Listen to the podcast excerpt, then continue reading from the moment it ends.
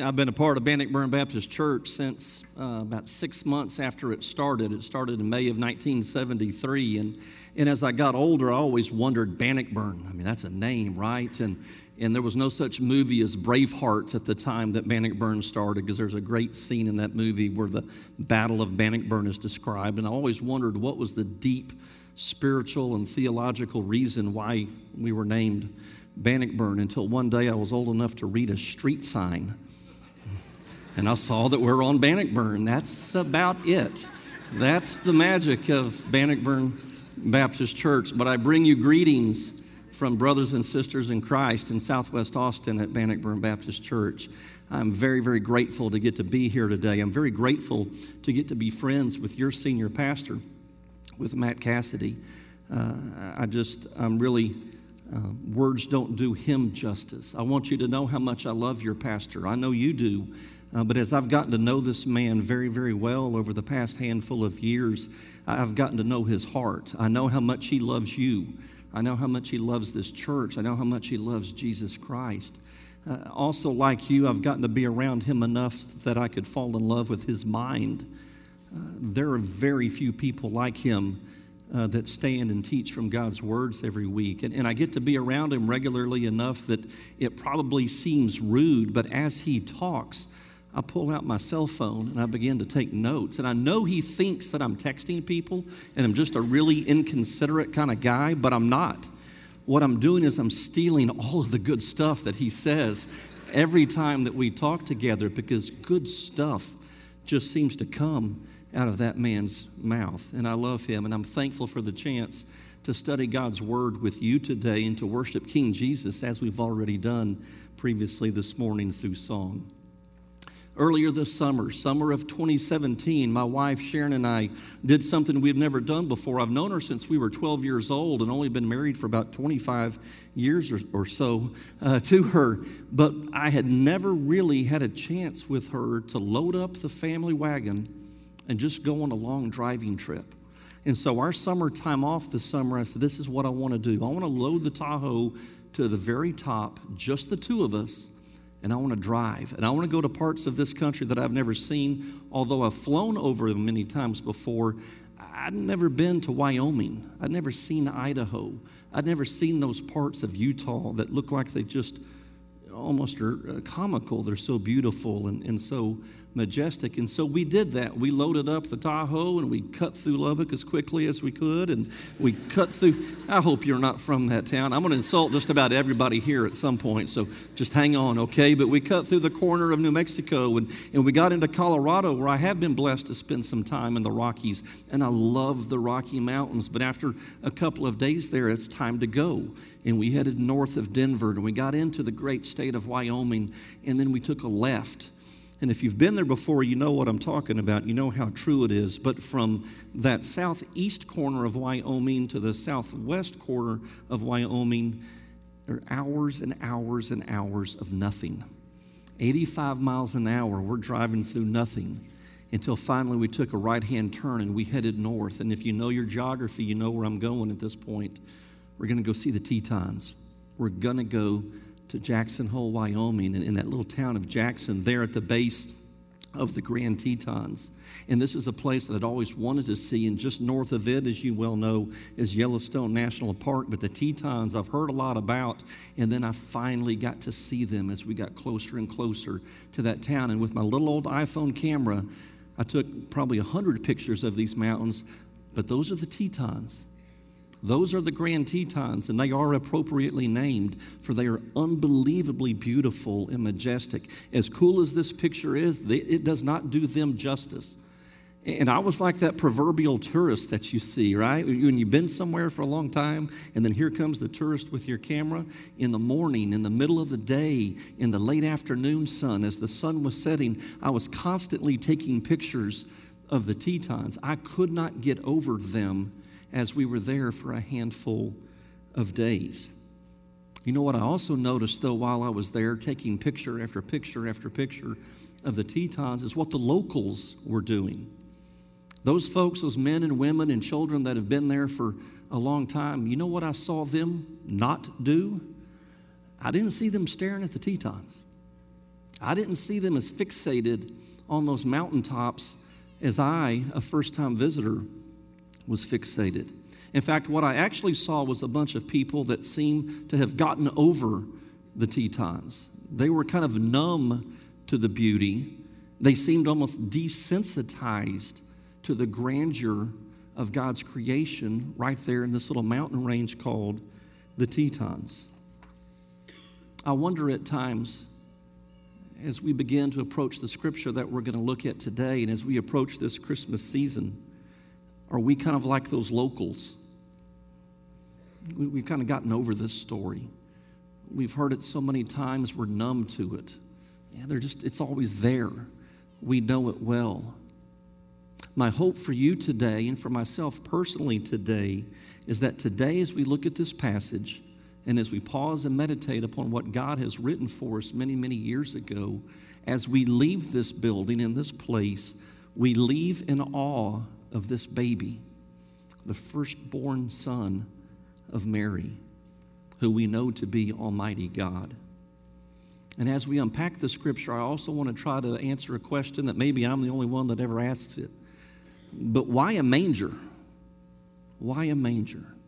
And so read along with me on your Bibles or on your devices or even up on the screens. We're going to be in Luke chapter 2, verses 1 through 7, where Luke writes these words In those days, a decree went out from Caesar Augustus that all the world should be registered.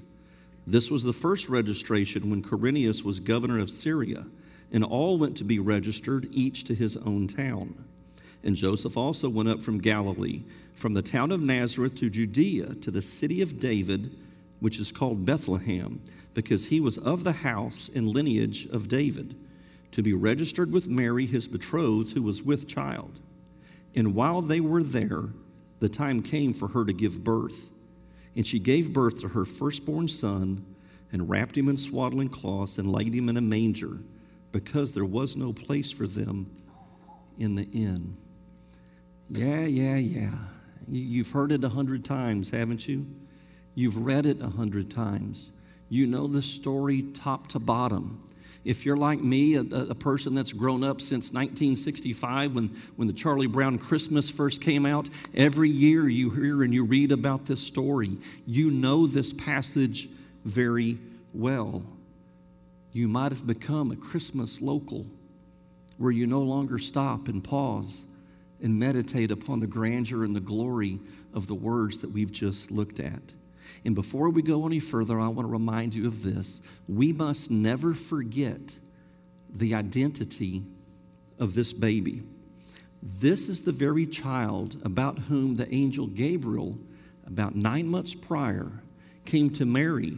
And what did he say about this child? He said, He will be great and he will be called the Son of the Most High. Who is this child that we find lying in a manger? He is the Son of the Most High. That name, that Most High, that is an ancient name that's used for God. Throughout our Old Testament scriptures, you'll see it over and over and over again where God is called the Most High. And what it's really stressing is his power as the sovereign ruler of the world. He is the Son of the Most High. Luke calls him in chapter one of his account, he calls him the Son of God. He calls him also Savior. He also calls him Christ the Lord. See, this baby is the high and lofty one who has dwelt forever in absolute sovereignty, in absolute power, in perfect omnipotence. This is who this child is. God came in the flesh to us. Paul, in his letter to the church at Colossus, said it this way in just a brief handful of words. He says, For in him the whole fullness of deity dwells bodily. This is the baby in the manger. What do we know about this baby? We know that this baby in the manger is unlike any other baby that's ever been born in all of history. He is the image of the invisible God. He is the one who knows all things. He is present everywhere. He has all power. He has all authority. He is the one who merely speaks, and it is done. He is the one who said, Let there be light, and there was light. He is the one in the midst of a raging storm who said, Be still, and nature obeyed him. This baby is the one who later, outside the presence of a dead friend who had been buried for several days, called him by name and said, Lazarus, come out. And the scripture tells us, and the dead man came out. This is the baby in the manger. Luke today invites us enter this, this gloomy cave and see this real baby. Remember, he forevermore has now taken on human form. He's taken on a body of arms and legs and eyes and ears and a mouth and organs just like you and I. He was lying there, a real little boy with human nature, while mysteriously is the Lord of all glory. We know the story that he was placed in a manger. And just to be clear, I hope you understand what was a manger. A manger was a feeding trough for domestic animals. He who made cows and donkeys and sheep and goats is now as a baby lying in this manger. For by him all things were created, and there he was placed. Here in Bethlehem, about six miles outside of Jerusalem, we enter into this smelly, cave like stable. And who do we find? We find God in the flesh. Are you not astonished at the incarnation? How can we ever lose sight of the majesty of this event?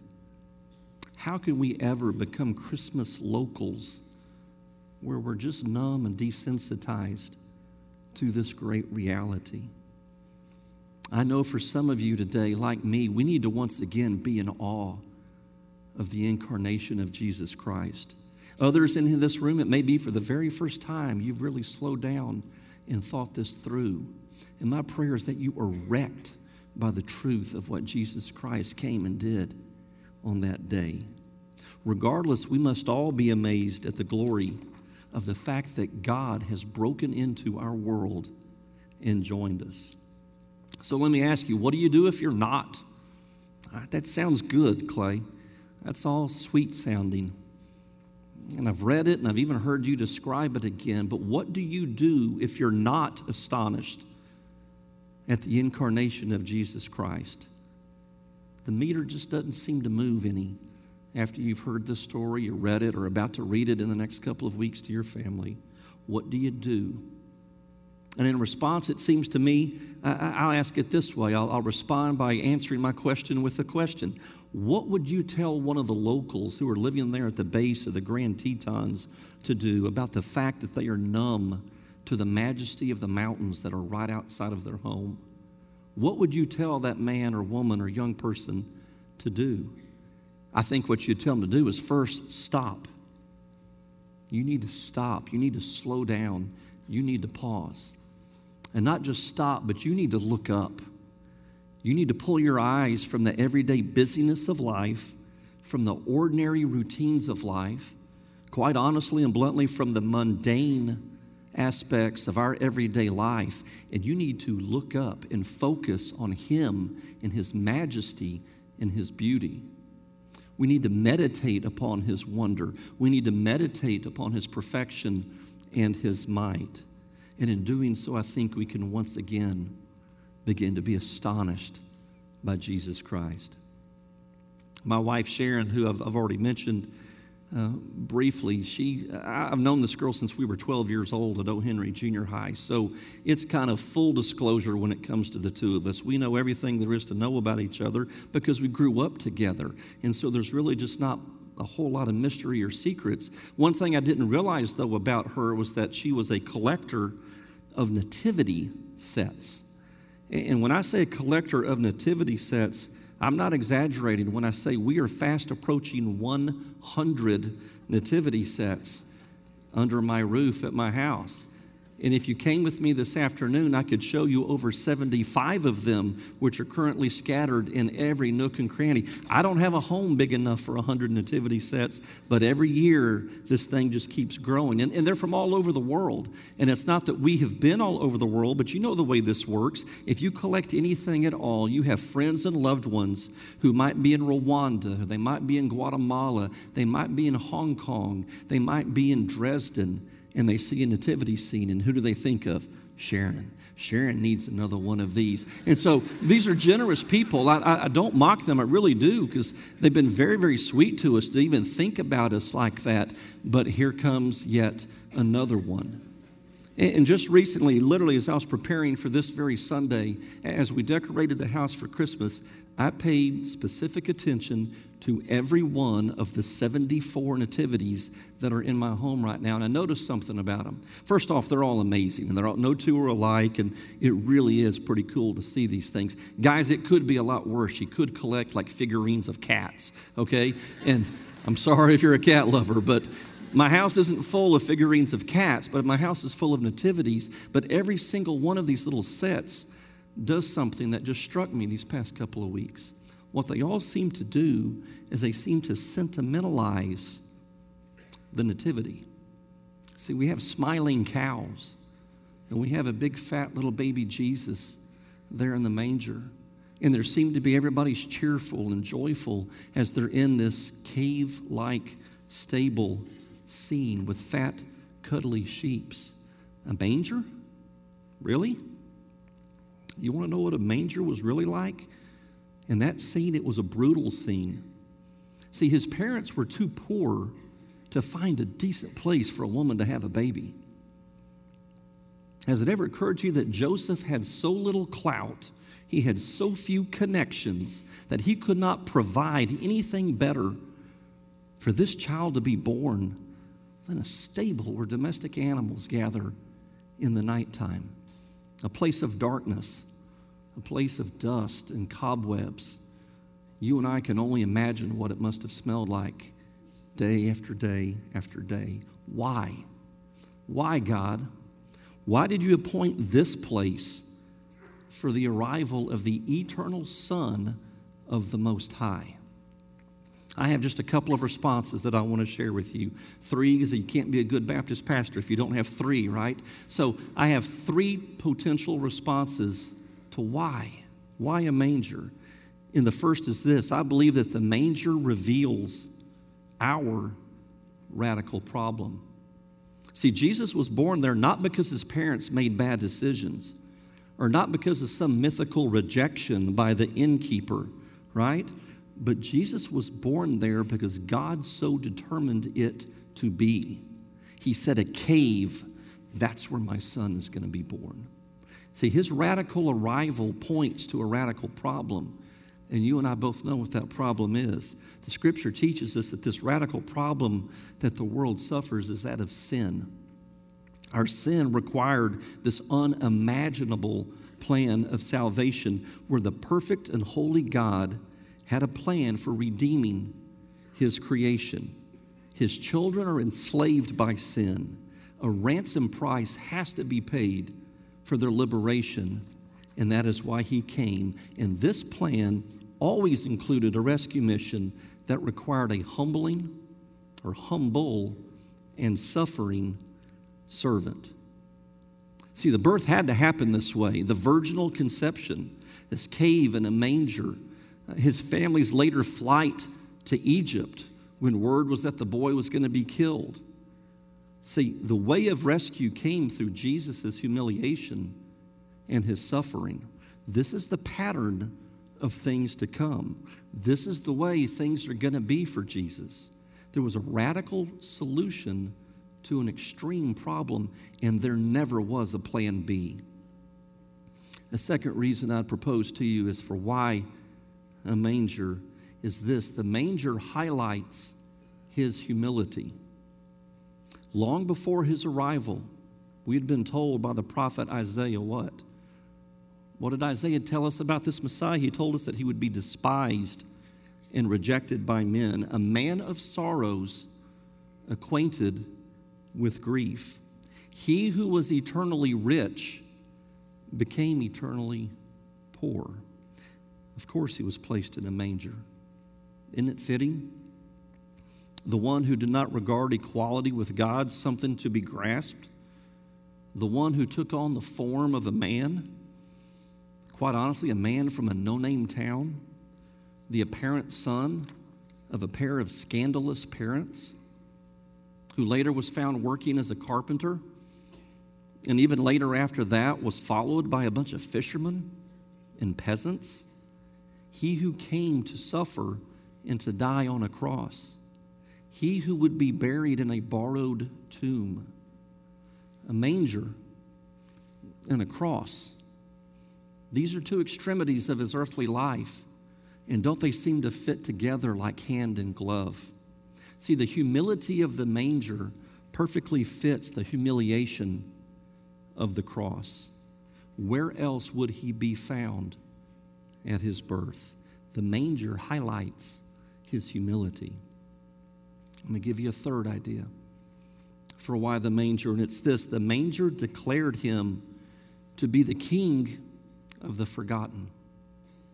Like many of you on this campus and at this great church, I've had the opportunity to travel and do missional work in various shanty towns and slums of North America and Central America. I've been to the slums and the shanty towns of Matamoros, where I've ministered to people that live on a trash dump.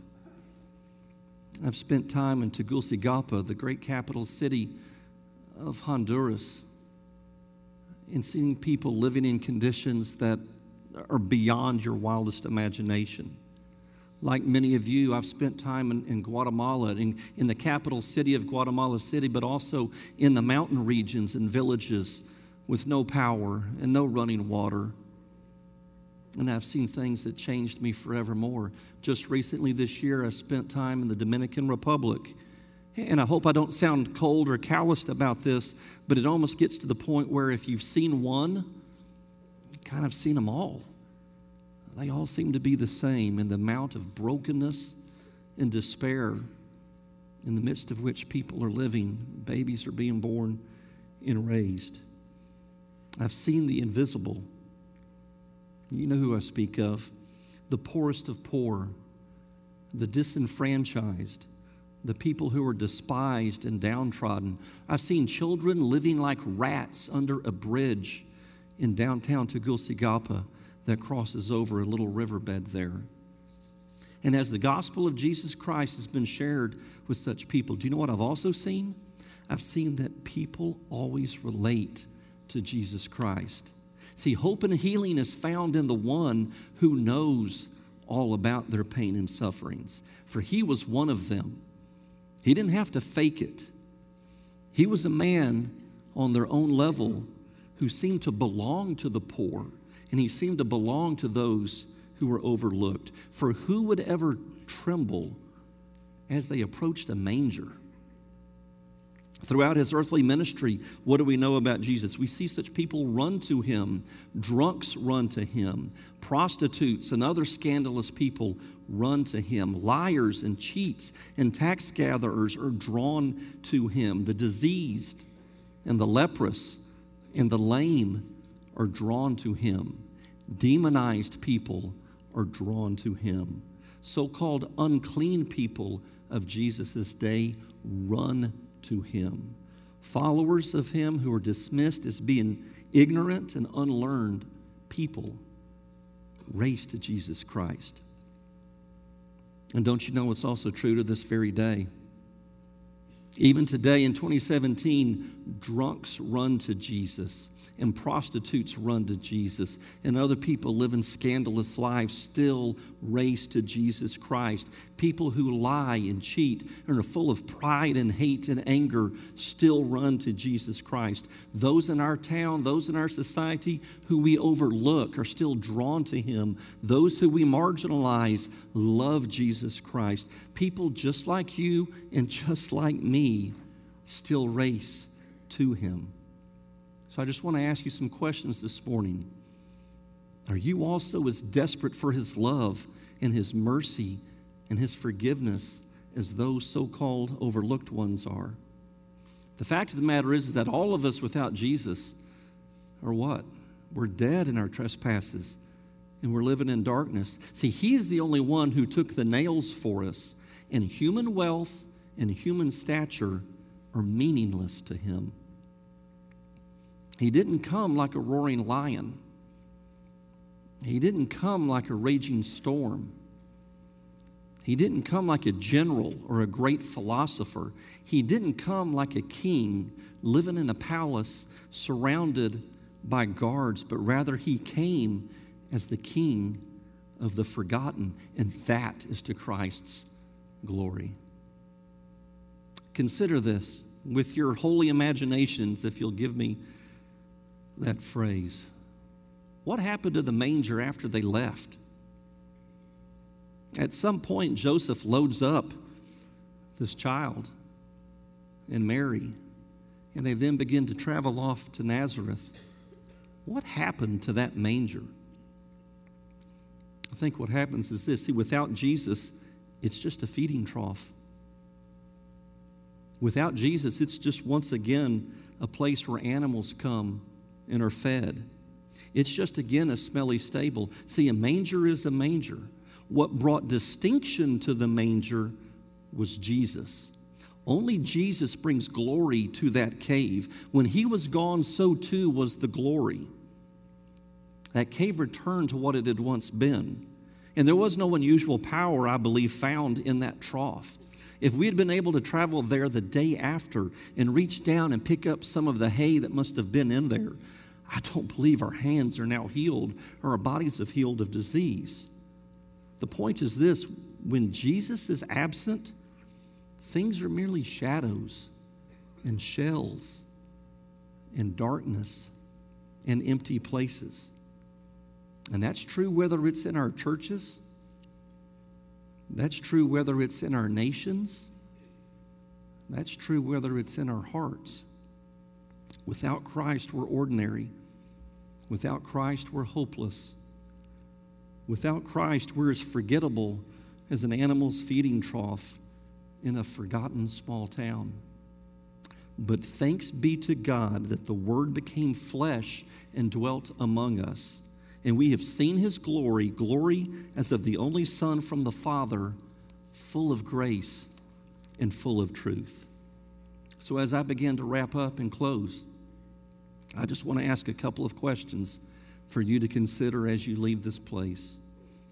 As you continue to fully enter into this Christmas season, do you need to change from being a Christmas local to one who's in awe of Him?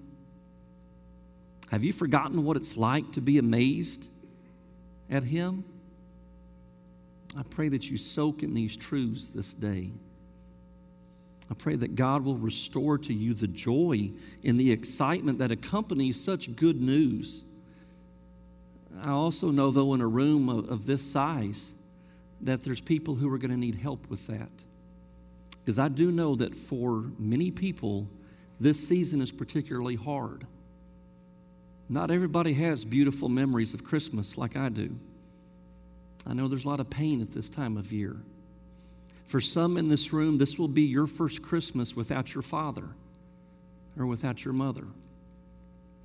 I know for some in this room, this may be your first Christmas without your spouse of many, many years. Lord forbid there's some in this room who this might be your first Christmas without your own child.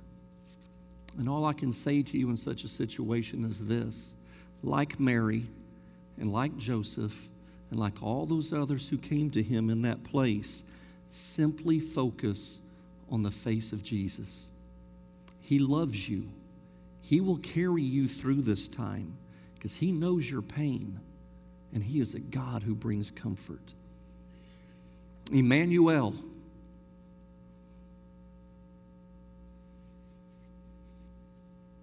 God with us. It's a divine and holy time when the Son of the Most High came and was placed on a manger. I praise his name today because of it. Do you? Let's pray.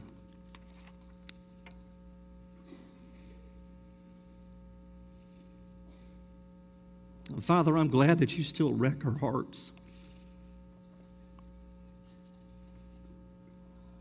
Father, I'm glad that your patience seems to be eternally long. Father, I'm thankful as I know people in this room are thankful for you sending your son Jesus to rescue us. So, Holy Spirit, would you continue just to do your work in, in the men and women's hearts and in the young people's hearts in this room and in my heart too, Father? Would you soften our hearts? Would you continue to passionately pursue us with this good news of your gospel? Lord, forgive us for ever being numb to you. Forgive us for ever being desensitized to your power and your majesty and your perfection. Lord, will you just spark again that hot fire in our very souls? That is our prayer to you this morning, Father, and it's in Jesus' perfect and holy name that I pray. Amen.